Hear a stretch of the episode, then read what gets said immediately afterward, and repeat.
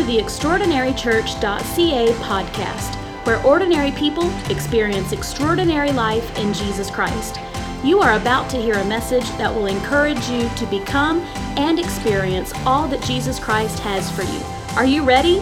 Open up your Bibles because something extraordinary is about to happen.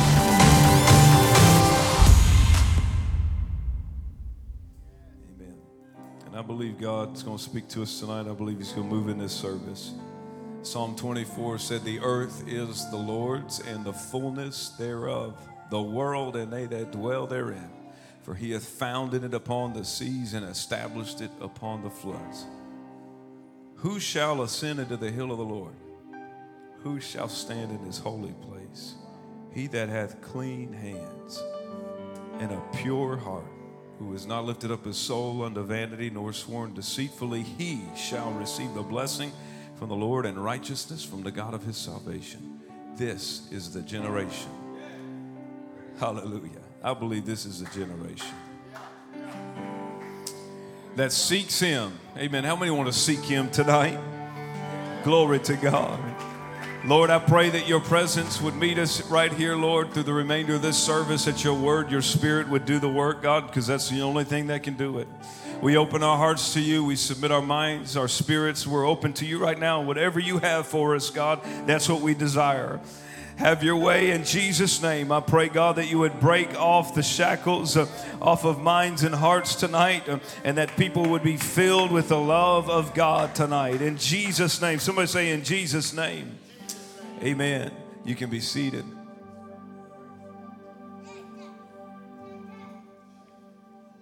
I'm from Texas, as you can probably tell. Was born up north in New York, actually, in Albany, New York, but six months old or so, and I was uh, moved to Austin, Texas, and was raised there. And I met my beautiful wife uh, some time ago. We've only been married for coming up on three years here, November It'll be three years. Um, I'm an old fogey. My wife is Colleen, or uh, Coco, as we affectionately call her. She is uh, much younger than me. She's 30, and uh, I'm 39. Can you believe that? 39. That's ancient. And uh, we're going to have a. we're to have a, a a baby boy coming in February. Praise God.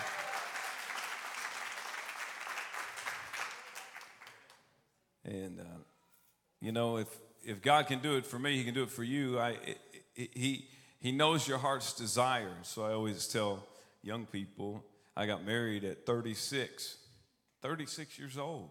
I mean, that's that's old, right? You're thinking, and uh, I mean, at least you feel that pressure. and sometimes in church culture, you know, you, people looking at you like, what's wrong with you, you know? So, well, there's just nobody good enough that's come along. No, that's not true. That's, that's really not true if you knew me. But the Lord's timing is perfect. People say, well, I bet you wish you would have gotten married much sooner.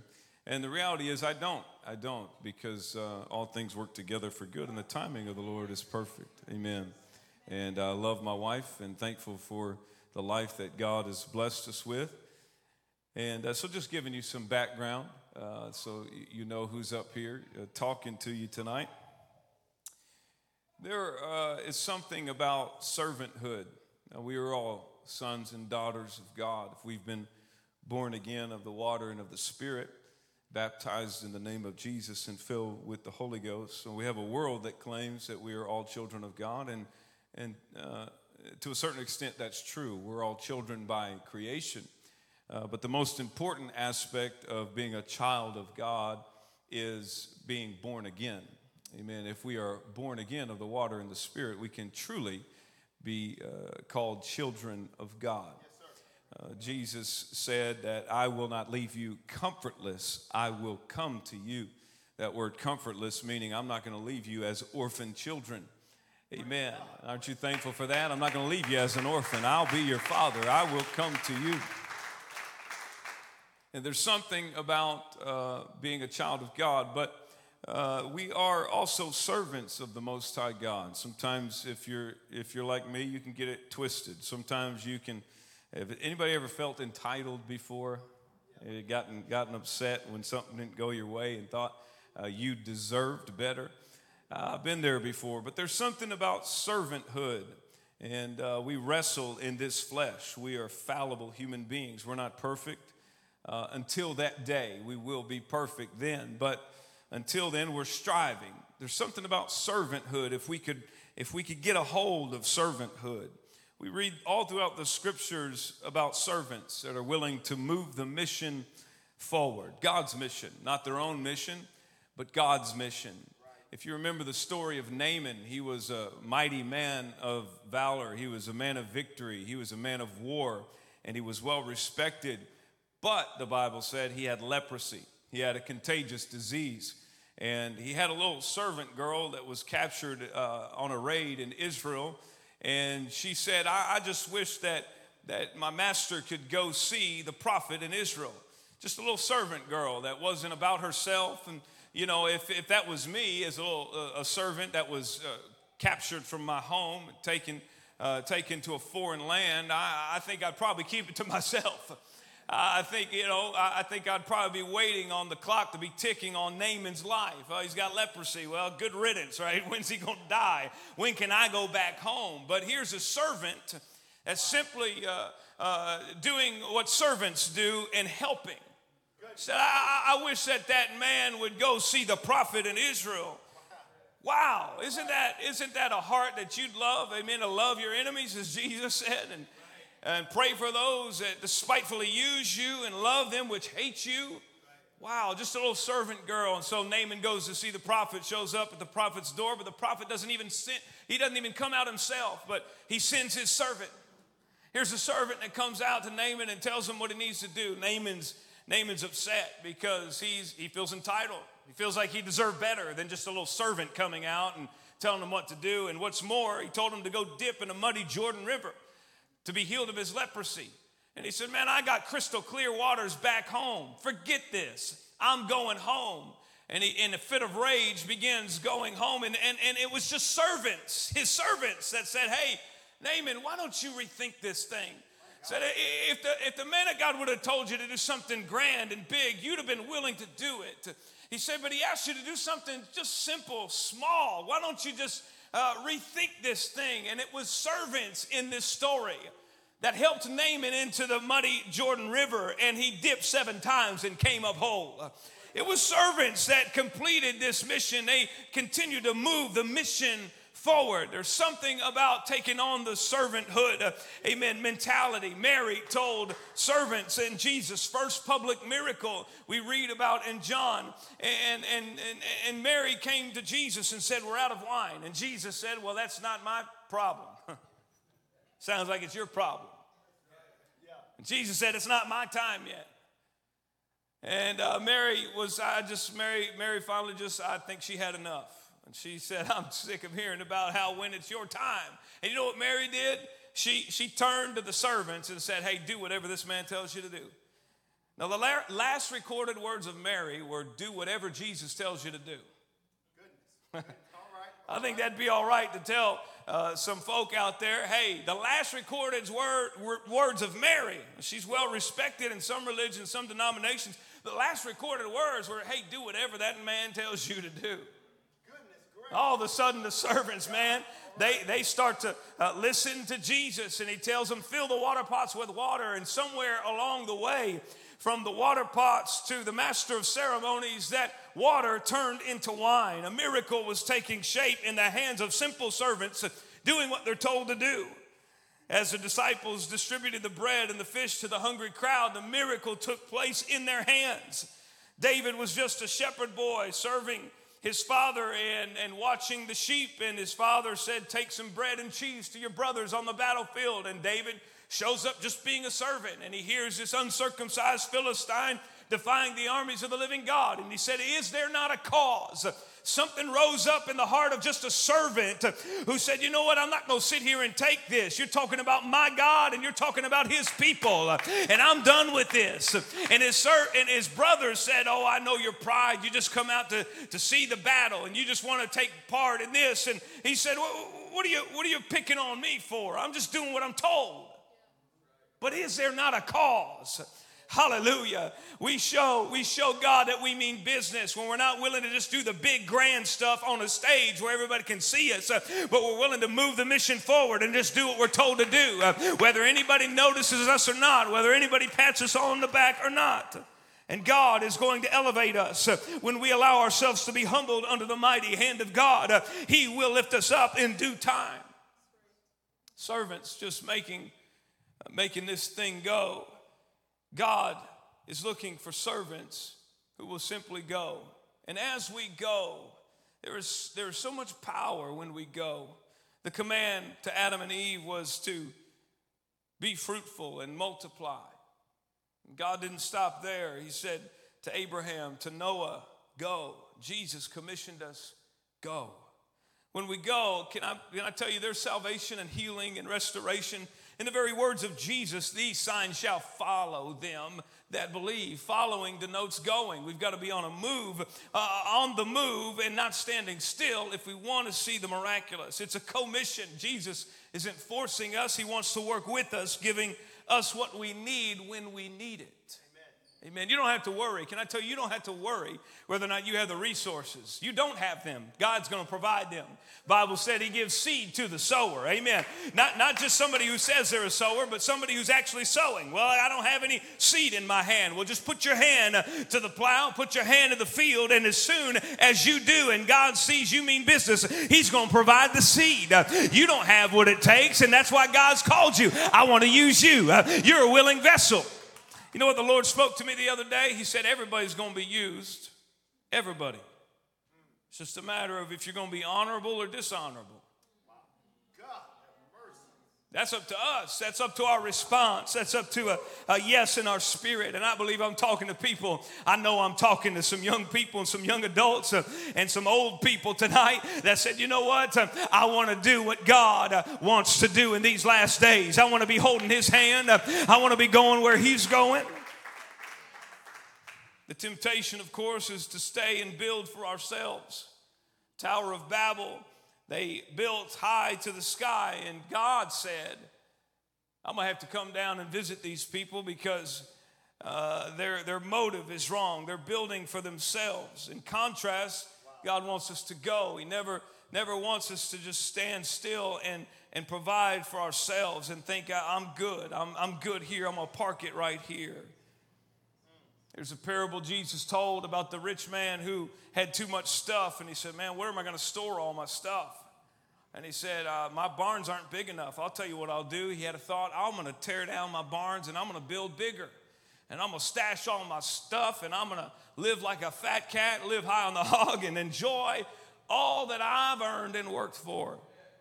And the master came calling and he said, You fool, this night your soul's going to be required of you. Jesus said, What does it profit a man to gain the whole world and lose his soul? It profits nothing. Uh, he said, You can do nothing without me. And I believe there is a hunger deep inside the people of God tonight uh, that said, I'm not going to live for self. I'm not going to make my name great. Uh, I'm not going to toot my own horn. Come on, church, this world's not my home. I'm not going to get too comfortable here. Can I tell you, there is so much opportunity for evil to be propagated among us when we stay and build for self. I believe, I believe we're so, uh, uh, their opportunity is there to be diseased in the church, to be sick. And I believe our healing is only in our going. I believe there's so much opportunity created, created space for, for lying and, and, and jockeying and politicking and backbiting and hurt and gossip and anger and bitterness and adultery and fornication, all, all manner of evil when we stay right here and build for self. Now, what I'm going to tell you is, is, is a little bit unconventional, but I want you to hear me out for just a moment. I, I we, we, we like to tell the, the people, our guests, and maybe people that have never been in a church service and they're seeking God, we love to tell them, hey, you don't get good to get God. You heard that before? You don't get good to get God, you get God to get good. And that's true. Uh, you, you can't clean up enough. You know, you've talked to people and said, no, I'm just not ready yet to serve God. I got to clean up my act. And no, God wants us to come as we are. He just wants us to surrender, to repent to Him. Yes, And, but, you know, sometimes if, if I'm being honest, I've been hypocritical about that because, you know, God will come to me and say, Hey, I want to use you. I got, I got great things planned for you. And I say, Who, me? Now, you must not be talking to me. Uh, you're looking at Gideon here, right? Who's hiding behind the wine press and just trying to just trying to feed himself and his family. He's he's terrified of the enemy, and God shows up, says, "You mighty man of valor," and he says, "Who you talking to? Anybody been there before?" You say, I'm not talented enough. I, I, don't have enough knowledge of the scriptures. I haven't been to Bible college. I don't have a, a, a, a graduate degree. I, there's no way I can touch people and reach people. See, I, I got to get my stuff in order first. It's hypocritical for me to tell the world, hey, you don't get good to get God. You got to get God to get good. Amen. There is a there is a sanctification process that happens when we're just servants moving the mission forward.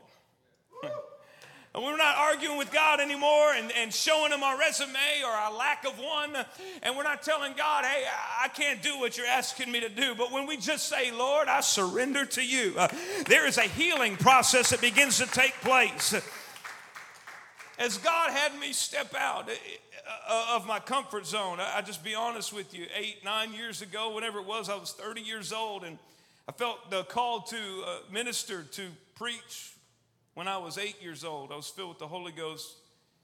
And in fact, before we got into the church, uh, uh, we, were, we were Catholic. We attended uh, Mass every Sunday, and I always thought I'd be a priest. God had a little bit different plan. So I felt at the age of eight that he, he wanted me to be a minister. I didn't know what that meant. And so for 22 years, I served in a, in a, in a local church where I could. But uh, honestly, I was too comfortable. Honestly, I'd allowed myself uh, working a nice job, making all the money you can make, and, and, and, just allow myself to just get carnal. Just be honest with you. And uh, the Lord came to start to break up my nest a little bit, get me uncomfortable. All of a sudden, the job that I loved and the money that I loved and all the stuff I had didn't do anything for me. And they didn't leave a satisfaction, as Pastor was talking about tonight. I had gotten my eyes off the Lord, gotten my eyes on stuff and it wasn't fulfilling. The call of God is on your life. Maybe some of you in this place feel the same way. As God had me step out of my comfort zone, I, am just gonna be honest with you. I, I argued for a little bit. How am I gonna do it? God, I'm not even prepared yet. I'm not in a place to do that. I'm not a minister. How can I speak and anybody listen to me? But as I stepped out and obeyed the voice of the Lord, quit my job and did what I felt the Lord told me to do and, and started to evangelize like I'm, I'm doing today. As I stepped out, of building a name, of building a life for me, God began to heal me in the process. God would give me dreams and God would give me visions. And I'm not uh, a super spiritual guy that, that claimed to have visions and dreams all the time from God, but let me just tell you, God would convict my heart as to what I needed to take care of and how. Go to this person. Tell this person you're sorry. Go make a circle and tell this person, repent. Amen. God began weeding things out of my heart as I was going. Oh, God. Goodness gracious. Going is going to cure what ails you. Amen. It's going to cure what ails others. These signs shall follow them that believe. Amen. And for the signs to follow, I, want to see God do the miraculous, don't you? Uh, and for these signs to follow me, I can't stop. I can't back up. Fear tells me to quit. Fear tells me nobody's going to listen to you anyway. You don't have anything to say. Uh, but it's not my strength and it's not my grace and it's not my power. Anything that I have has been given to me. Freely you have received. Now freely give, Jesus said. Can I let you in on a little secret to God's economy? In the kingdom of God, you can only keep what you give away. He that seeks to save his life, Jesus said, is going to lose it. But he that loses his life for my sake shall find it. I believe I'm talking to this generation uh, that's out to seek the face of God and nothing less. You will require nothing less. I believe I'm talking to some hungry folk who say, you know what, I'm not satisfied, but there's a burning in my soul. I want to live on purpose for the glory of God. We can only keep what we're willing to give away. Jesus said, to the level that you are willing to forgive, that's the level I'll forgive you. If you want total, complete forgiveness for your life, you've got to give it away to somebody who's hurt you.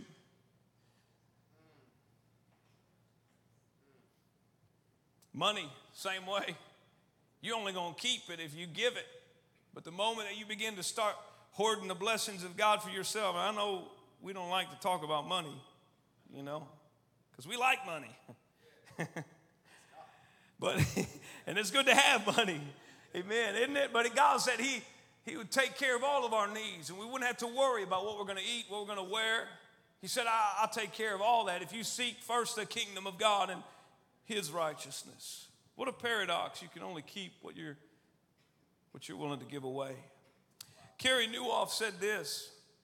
He said, Appetite makes you discontent with what you have and convinces you that what's next will satisfy you. Appetite will seduce you into what you know is not true. I've never been satisfied before. This is true but I will be satisfied this time around. When you're reaching for that thing that you think is going to bring you happiness or contentment or great gain, that relationship or, or, or that party or, or what have you. And, and but appetite lies to you. You weren't satisfied last time, you're not going to be satisfied this time. Solomon said this no matter how much we see, no matter how much we hear. Now, here's a man that had it all, didn't he? Solomon was on top of the world. There was nobody that had more wisdom than him. People came from other nations seeking out his wisdom, and they said, You know what? It's better than what I was even told. Wow. He was so rich in his day that silver was nothing. He devalued silver. That's how rich Solomon was. I mean, this man had the wisdom, he had the money. And here's what Solomon said no matter how much we see, no matter how much we hear, we are not satisfied. Vanity. Vanity. It's all vanity. I've tried it all. He said I had the, all the wisdom I could have. That wasn't cutting it for me. So he said, you know what? Then I decided I'm just going to live a life of pleasure. And he said, when I came down to the end of that, I said, man, this don't satisfy me either. a classic example, and I know what I'm talking about. Eating more makes you crave more. Eating the wrong stuff makes you crave more of the wrong stuff. If you do it enough time, you will physically expand. I've physically expanded, you know. I can't, I can't, you know, I, I tell people I just got that pregnancy empathy or whatever they call it, sympathy, whatever. And I'm just growing as, as the baby grows, you know. Don't want my wife to feel left out. But it's not true. It's just not true. And what happens is you expand your stomach and then you're overeating and then you're still craving stuff you're never satisfied with. And it's a destructive combination. Focusing on ourselves. Don't you, have you ever noticed that? Focusing on ourselves. It's interesting how it leaves us feeling so empty. And the more we focus on self, the emptier we feel. Ever felt like no matter how much time you take off, no matter how many breaks you take, no matter how many vacations, it's not enough. You ever felt that way? Wow. ever notice how we, some of the things in, in, our modern day culture that we, we like to emphasize, we talk about, we even begin to magnify some things. And fear, I believe, is magnified in our culture. And, and mental health is a big thing now. And, and, and, and, I, and I'm for mental health. But you ever notice how we, we, we begin to uh, fixate on these things and, and, and the more we talk about it, the more that we're not helping, that we're almost exacerbating the problem. Sometimes it seems that way it, when our focus is solely on self. You know what I'm talking about? Now, I'm not, there's a difference between self care and self medication. I'm, I'm talking about self medication, just medicating ourselves with the terms of our culture that our cu- culture's big on, and we, we start to feed on all of that, but it doesn't leave us feeling content or satisfied. You know, the, the objective of the enemy, he's out to steal, kill, and destroy. The attitude of our world is the same way. It's the, it's the same spirit. It's, it's out to get what's for me, and it's never going to be enough. Right? We live in a victim culture today. Oh, all you got to do is post on Facebook how at six years old somebody did you wrong. Right? told you you couldn't play with them on the playground. It hurt your feelings, and you're 33 years old today, and you're still feeling the effects of that. Look, I'm not minimizing that. What I'm saying is we can begin to celebrate that, and we get friends around us who will like that and love that and pat us on the back, and all of a sudden, instead of being the victor, we're the victim. And now we're empty. We're emptier than ever, than ever before. No matter how many loves and shares and likes we get, it doesn't matter. At the end of the day, we're still empty inside. That's because Jesus said, if you seek to save your life, you'll lose it. But if you lose it, there's the paradox. You're gonna find it. Come on, somebody. Oh God, don't you don't you want to don't you want to give God all? Don't you want to sell out? Don't you want to give Him a chance? Uh, uh, take a risk, step out by faith, and say, Lord, I'm going to do it your way. I tried it my way. Hallelujah. Can we lift up our hands and say, Lord Jesus, I, I want to put my attention back where it, where it belongs. I want to put my focus on you, God. I, I don't want to do, I don't want to live according to the flesh. I want to walk according to the Spirit. I, I want to listen to the whisper, uh, the voice of God that's uh, gently uh, beckoning me on to take that step of faith and move forward in faith. Uh, hallelujah. I can't stay here. I'm seeking more than what I currently have. I want more of you, Jesus. Oh, I love it, Pastor, in the Holy Ghost tonight. We can never get enough of God. He's limitless, and we can have more and more of Him. But, but, but, but the good thing about it is, at one moment in His presence, you know what I'm talking about. You feel that satisfaction, that peace, that joy, that love that overflows. Amen. It's just a little bit of taste of heaven uh, when you bring heaven down and when you begin to glorify God. Amen. Some in this world are seeking after relationships. Some are seeking their next hit or their next high. Some are seeking acceptance from others. Some seek to be financially wealthy. Some seek the highest college degrees that the world can offer. What are we seeking tonight? That word seek there in the Greek, uh, as Jesus said, ask and you shall receive, seek and you shall find, knock and it shall be open unto you. That word seek means seek in order to find, seek to obtain, to get a hold of, to get to the bottom of a matter. Anybody ever lost your phone before? Amen. What'd you do? You didn't give up. You ever lost your car keys before? What'd you do? You didn't give up until, right? There was a pressing, there was a seeking. True seeking is seeking until. It means to crave. Wow. That word is linked to worship. That word worship means like a dog coming before his master, licking his master's hand. When's the last time I worshiped the Lord? When's the last time I was obsessed with the presence of God and I wasn't about to go anywhere? I'm talking to myself tonight. But Lord, you have created us to worship. You've created us to worship you. You haven't created me to create things to worship. Oh, but you created me to worship you. That word seek means to require, to strive after, to require it. What am I requiring? As in, I'm not leaving until.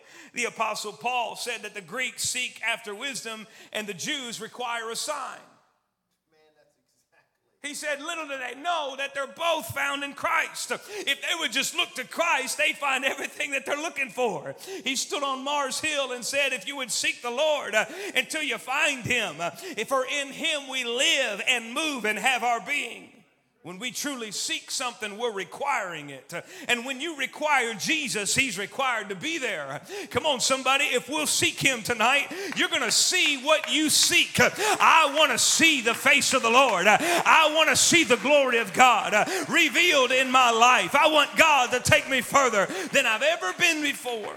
We read in the account of John chapter 1, verses 38 and 39, uh, that two disciples began following Jesus. He hadn't even called them, and they came after him.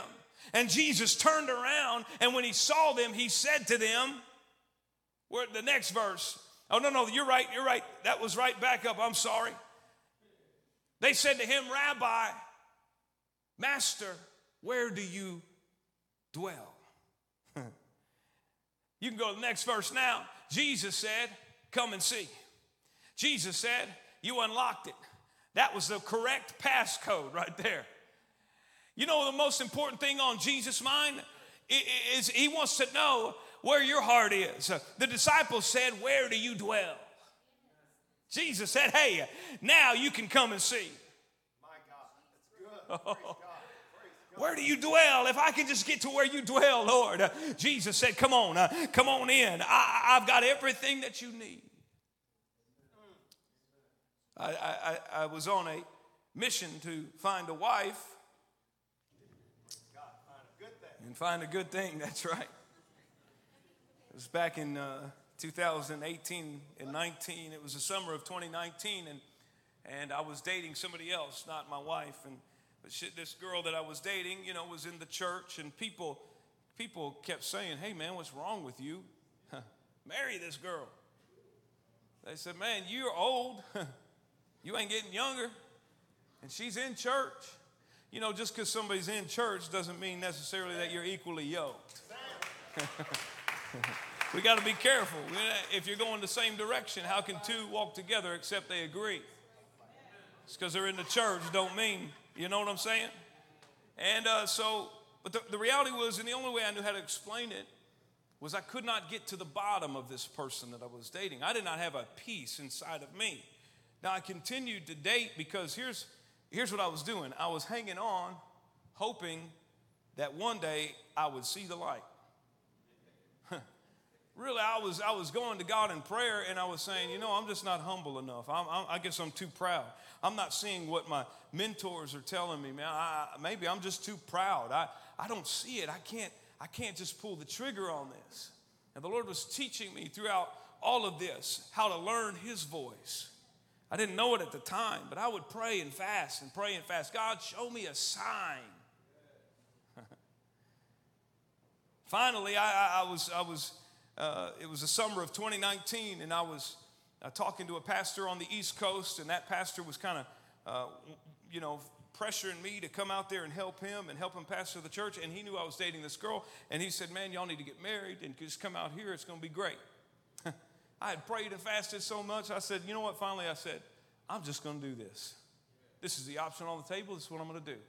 No sooner than I said, "This is what I'm going to do," I still couldn't get peace, but all the signs began to appear all the green lights. I was even in Europe. I remember I was in Europe in a department store and I heard this girl's name on the department store speaker in a song.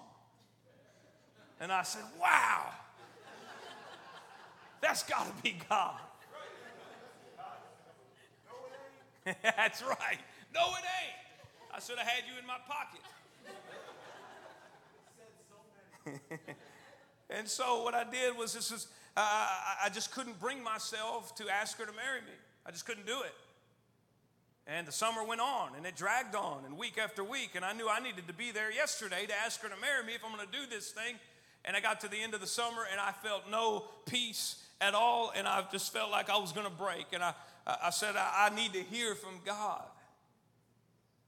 So I headed out west. I had about seven or eight days until I had to be the next place in Texas. I was in Wisconsin and I, I said, I'm just going to go to the mountains and hike. And, and uh, I turned my phone off. You, you, you'd be amazed that when you turn your phone off, how you could hear from God.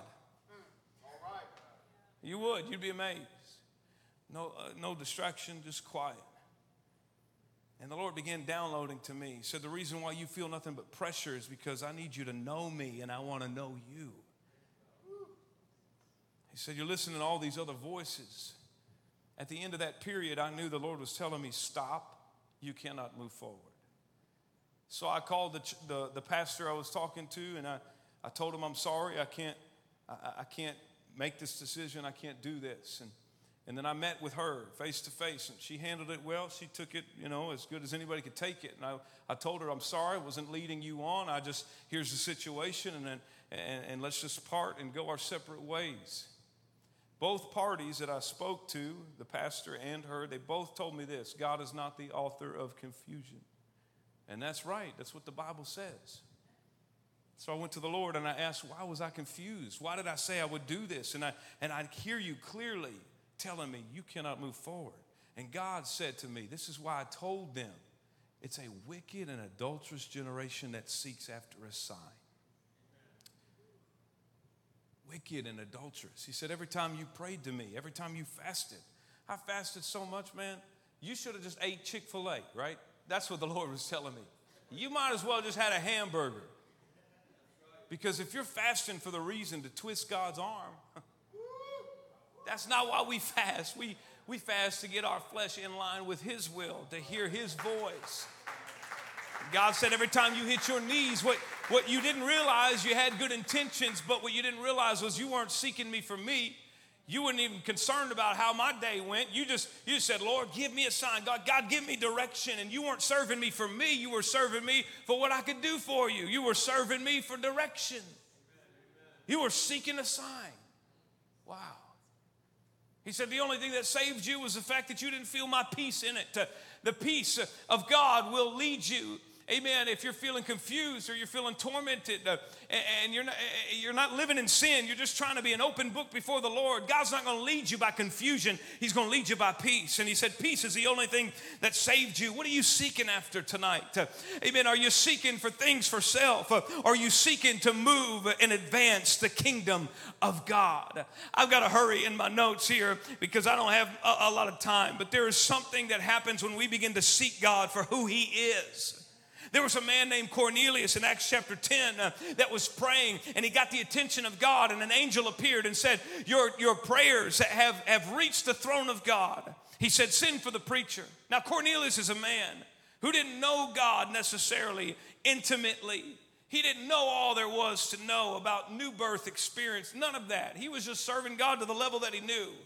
But he was hungry, and God saw a hunger in him. So God said, Send for the preacher. The preacher's on the rooftop.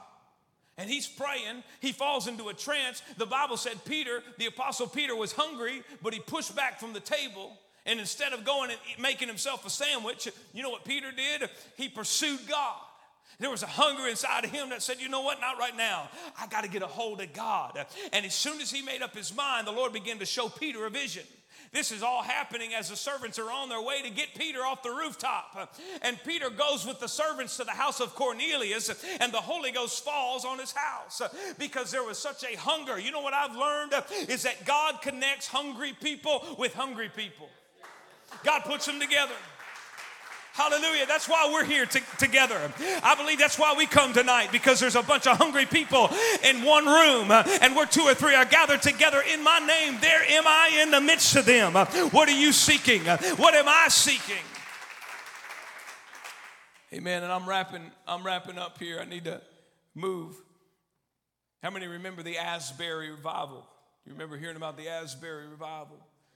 It broke out there in Kentucky, Wilmore, Kentucky, a small small town. And uh, it, it, it started not with an amazing message, it just started with, with young people that showed up and said, I'm not leaving. They had such a hunger that said, you know what, I know I got stuff to do, I know I got classes, I know I got studying, I know I got work, but I'm not leaving this place. And they began to draw a crowd. They, others took interest in what was happening at that college, and for two and a half weeks, that that, that revival went on where people began to hear about it and they were flying from other countries. Uh, I, was, I was there with a friend of mine, Taylor, who had called me that last, that final week, and he said, The Lord's spoken to me that we need to go to Asbury and give them the gospel message. And I said, Okay, well, when do you want to go? He said, Tomorrow. He was in Houston, I was in South Carolina. I said, Well, that's, that's kind of quick. He said, Well, we got to get there. So he had a flight, and I, I was looking at flights, and they were so expensive. I said, man, I don't know if I can make it. And then I, then I realized that I have a Toyota Prius that can get me from point A to point B pretty cheap. Please don't hold that against me. Now, you Canadians know about electric and hybrid stuff, so I think I'm at home. But uh, so it was going to be 12 hours. And I, I said, well, you know what? If I leave here at midnight, I said, I can pick you up at the airport. Picked him up. And we drove to the college. We began to pray in the Holy Ghost.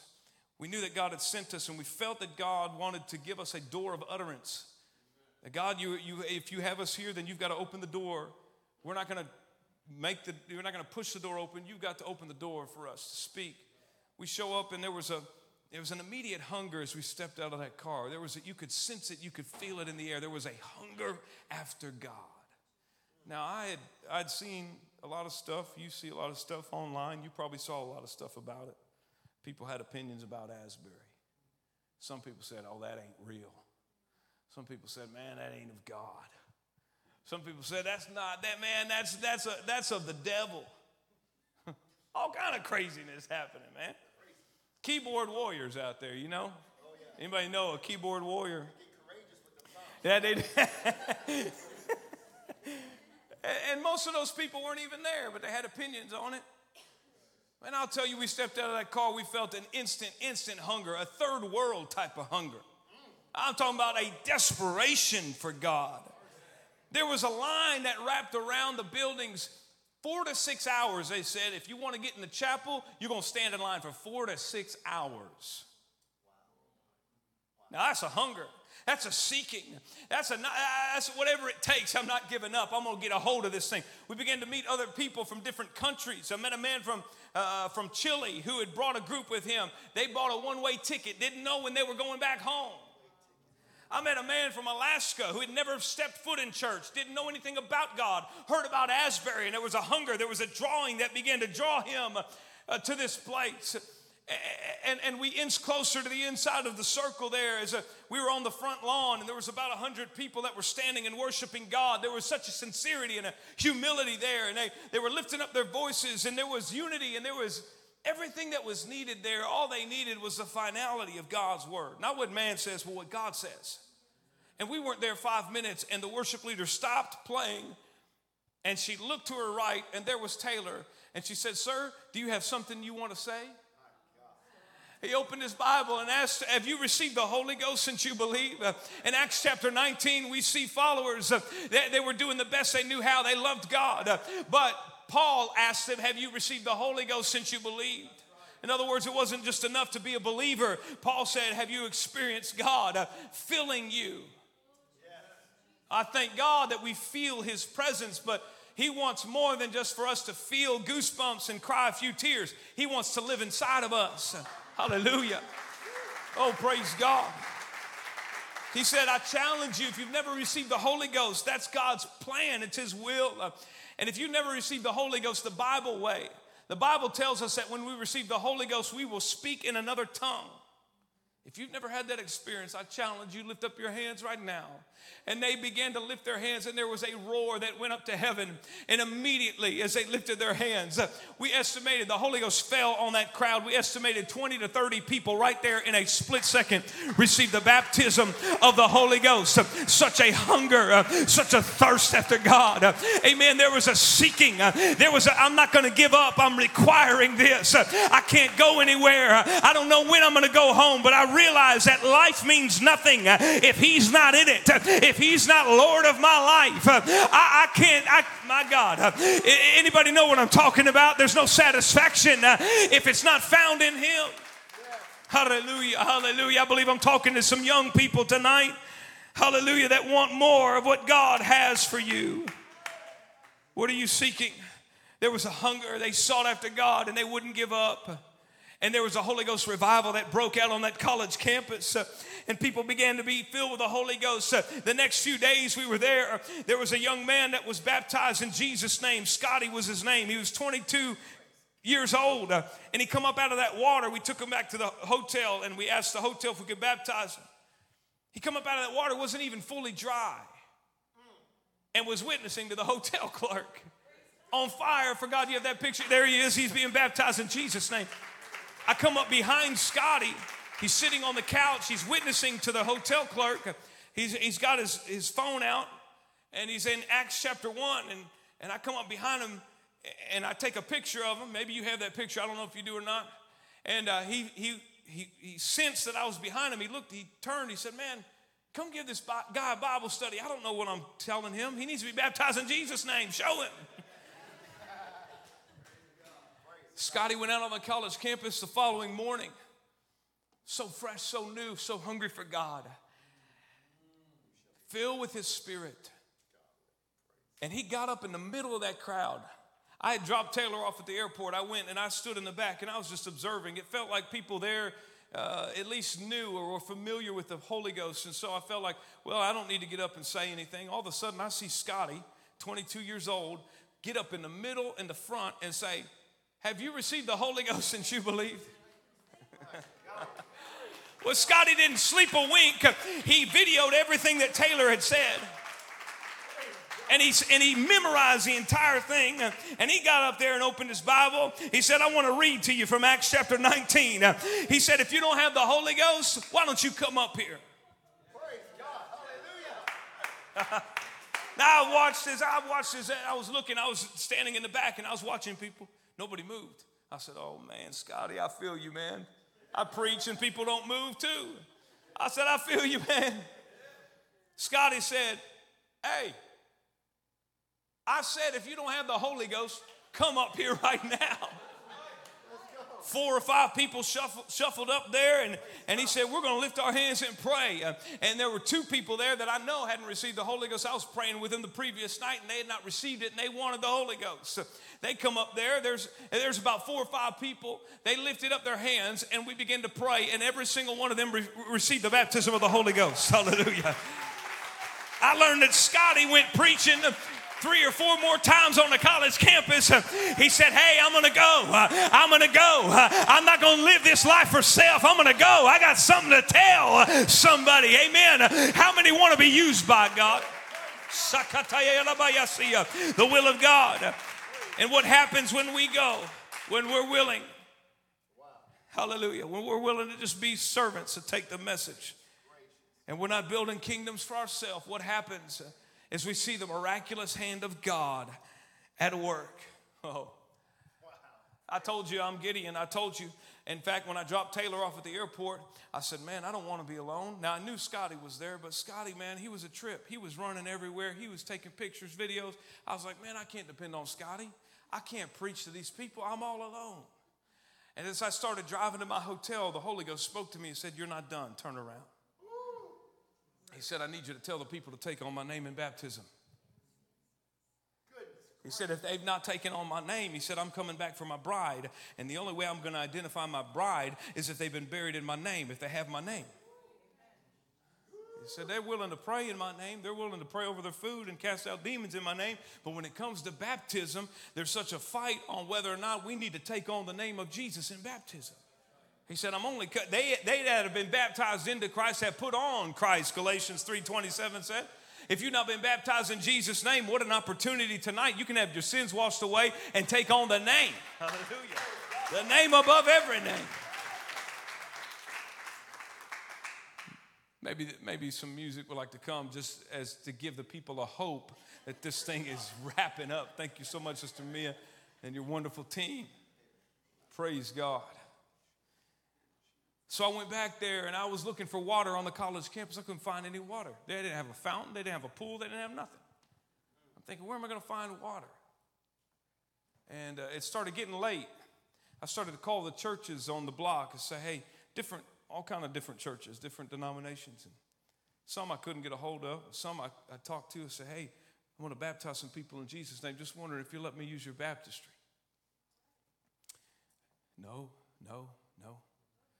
So when the name of Jesus is lifted high above all else, above our kingdoms, above our control, above our power, you better believe you're going to get some pushback. You're going to get some opposition. That don't mean you're doing the wrong thing. It doesn't mean give up and quit. It just means, hey, uh, Pastor Bernard always used to say it if, uh, if, you if you never feel resistance from the enemy, maybe you're not a threat to him. Maybe you're walking the same direction as him.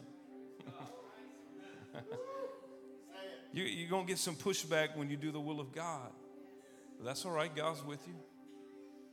It started getting dark, so I went back to the hotel. I said, I guess I'll go back tomorrow. I'll figure out how I'm gonna get water there, maybe rent a horse trough or something. I go back to the college. It was about 9 30, 10 in the morning the next day, and nobody was there. And uh, honestly, I saw nobody on the college campus. I, I said, Man, I missed it. I began, honestly, I began to repent. I began to cry because I said, Lord, you told me to go give them the message yesterday. And I was concerned about water, and I didn't go give them the message. And I was sitting there in my car feeling defeated. All of a sudden, Scotty texted me. I said, Scotty, where are you? He said, I'm at a professor's house right now. I'm trying to teach my friend Michael a Bible study about baptism. He said, Man, I don't know what I'm doing. he said, Will you come here? I said, I'll be right there. I walked in that door. That's when I met Michael, 40 years old from Alaska, humble guy, repentant. I began taking him through some scriptures. It wasn't three minutes. And Michael was like, I see it. I see it. Take me to the water. I want my sins washed away. We asked the professor, can we use the bathtub? No. So we're, we're trying to find, by this time, there's a couple of guys in the house. There's three, three other guys in the house, and we're looking on Google Maps into people's backyards. we're zooming in, you know, trying to find a body of water. and about a block and a half away, we see somebody's got a pool, so we start walking there. We start walking down the front steps of the house. And as we're walking down the front steps, I'm with Michael. I said, Michael, so you're from you're from Alaska? I said, what what what city are you from? And he tells me, I said, I don't know anything about Alaska. I've never been there. I know Alaska's big. I said, man, that's cool. Uh, I said, I have a friend there who started a church, and I was pulling out my phone out of my back pocket. I was about to show him a picture of this family who had started a church in Alaska. And at that very second, that man texted me. Now, what, what you need to know is we don't text every day, we don't text every week. I hadn't heard from that man in two months. This fly about to get it, ain't it? I don't want to kill you in the house of God, but hey, but you know what? I said, You I'm sorry, Lord, forgive me. And, and I said, Michael, you're not gonna believe this. That man, I was just about to show you his picture. He just texted me 12:30 p.m. I can still see it. I picked up the phone right away and I called that man. I said, Hey, where are you in Alaska? I said, How far are you from Michael's town? I gave him the town. He said, Oh, I'm about 20 minutes away. I was eating tacos there last night. I said, Oh, isn't that interesting? I said, Here's a man who needs a church. He's about to be baptized in Jesus' name for the remission of his sins. And I'm going to send you Michael, okay? He said, Yeah, bring him on. I looked at Michael, Michael said, That's God. See, man can't orchestrate what only God can do. When you just begin to move in the flow, hey, God, I, I might be scared. I might be intimidated. Lord, I don't want to do this. God said, I'm for you. I'm with you. Just walk in it. I'll take care of it. We got to that neighbor's house. Their pool was black, man. That thing hadn't been cleaned. I don't know how long. It looked like there was food floating in there. I said, No, we, we can find something better. And Michael said, No, put me in the water. I said, and Michael went to the front door and knocked on the door. He's going to ask him permission, and nobody answered, thank God. Here's a preacher that had less faith than Michael. I said, Man, Michael, come on. Can find you some better water. He was ready. We said we'll go to the Kentucky River, but houses line the river, so we got to get access. We got to ask permission. So he's knocking on doors. Uh, can you can you can you just let me have access to the river? They're going to baptize me in Jesus' name. No. You're going to feel some pushback when you lift the name of Jesus higher than every other name.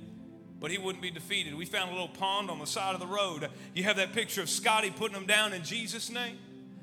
Michael come up out of that water, his sins washed away. He said, I want the Holy Ghost. Scotty said, I want to baptize him. I said, Sure, Scotty, go ahead. He said, I don't know what to say. I said, I'll, I'll give you the words to say. Put them down in Jesus' name. Amen. Uh, come on, somebody. If there's a yearning in your heart, uh, do you want to do something for God in these last days? God wants to use you. But just like breathing in and breathing out, you got to breathe them in first. If you'll breathe them in, then you can breathe them out. Come on, if you'll get God tonight, then you'll go with Him. Hallelujah. As you go, there's a sanctification process that begins to happen in your life, and God begins to pull the weeds. God's got a purpose. He wants to use you for His glory. Does anybody want what God has for you right now? Would you stand to your feet? What are you seeking tonight? What are you seeking tonight?